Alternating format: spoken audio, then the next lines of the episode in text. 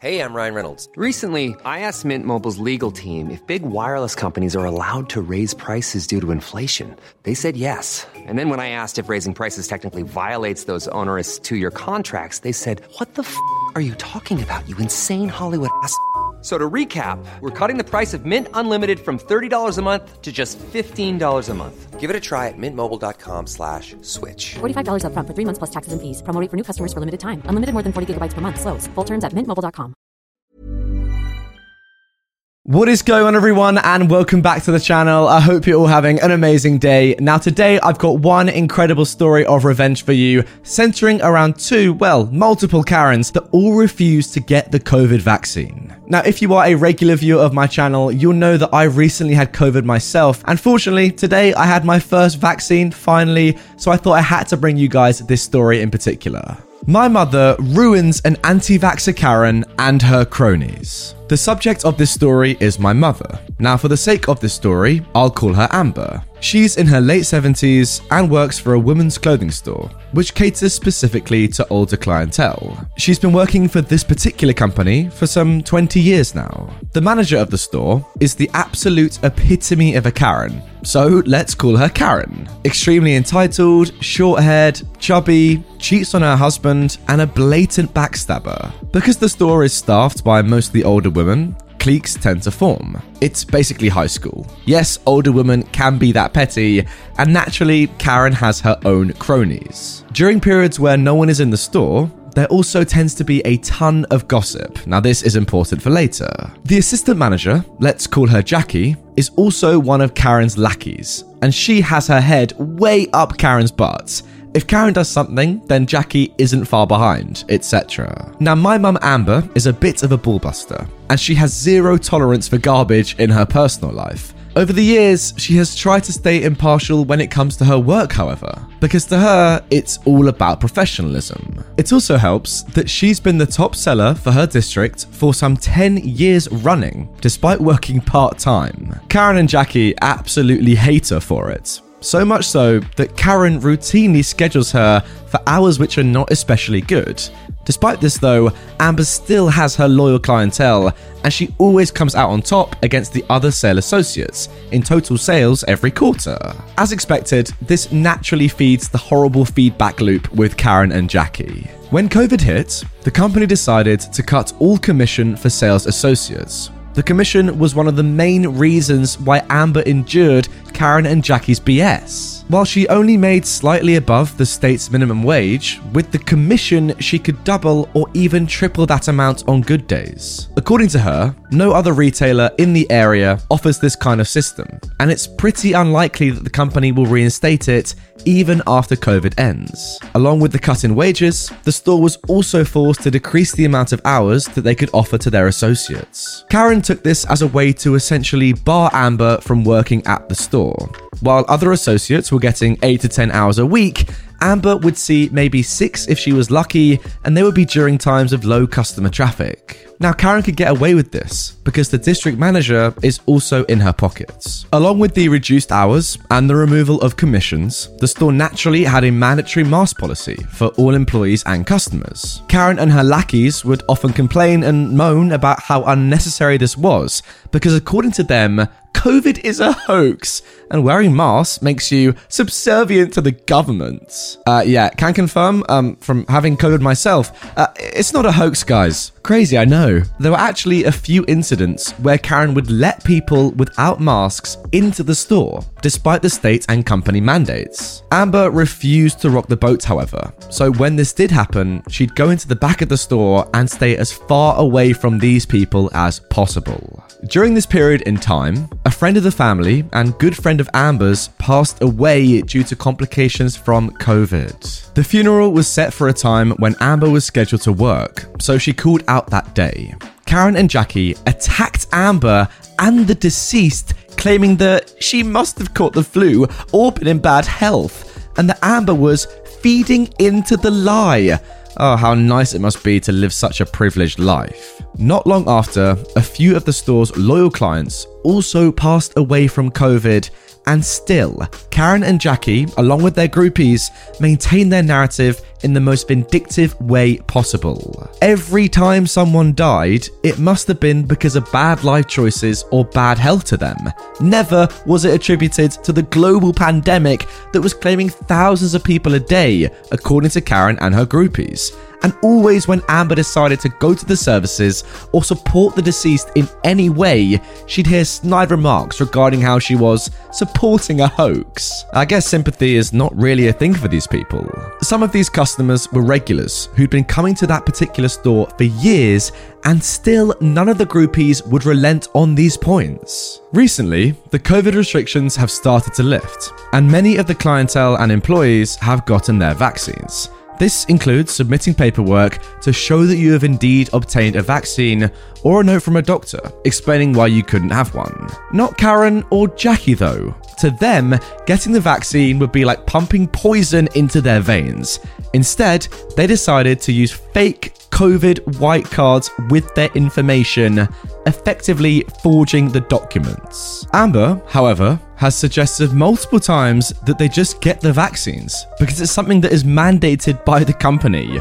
All employees must get vaccines when they are available, and given that almost all of the employees are above the age of 60, they've been eligible for the shots for months now. Recently, Amber had an emotional conversation directly with Karen, where she expressed her concern for her. I just want you and your family to be safe, so please get the vaccine. Karen responded with her normal snide attitude, of course. A few days later, however, Karen sent a text message mentioning that she had finally got the vaccine. She didn't. Amber replied that that was great and that she was happy for her. Karen just replied with a gif of some guy throwing up the middle finger.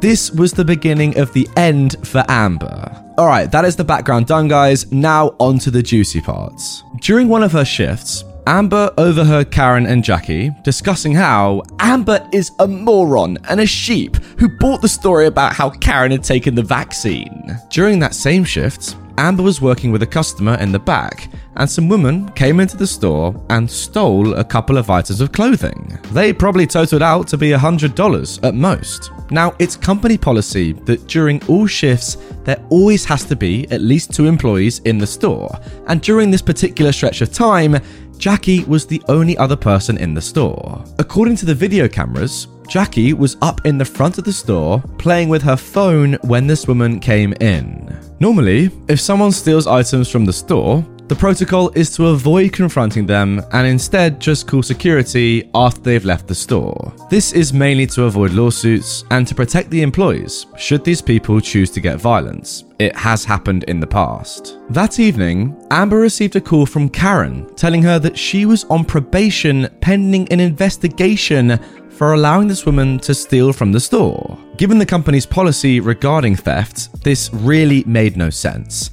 It was at this point that Amber truly decided she had had enough. Eventually, this probation led to Amber's dismissal, and the official reasoning was fairly vague. So then, finally, on to the revenge. One thing that I forgot to mention a few years ago, Amber asked me to teach her how to record things on her phone, and luckily, we live in a single consent state. As such, Amber had recordings of these women backstabbing her and gossiping about rather scandalous things dating back for years. She'd gathered quite the collection because you never know when you need to cover your own butts. Over the years, Amber has gone to HR to no real avail, even with her recordings. Whether it be because they are also in the pocket of Karen or that they just don't care remains to be seen. The HR department works directly under the district manager.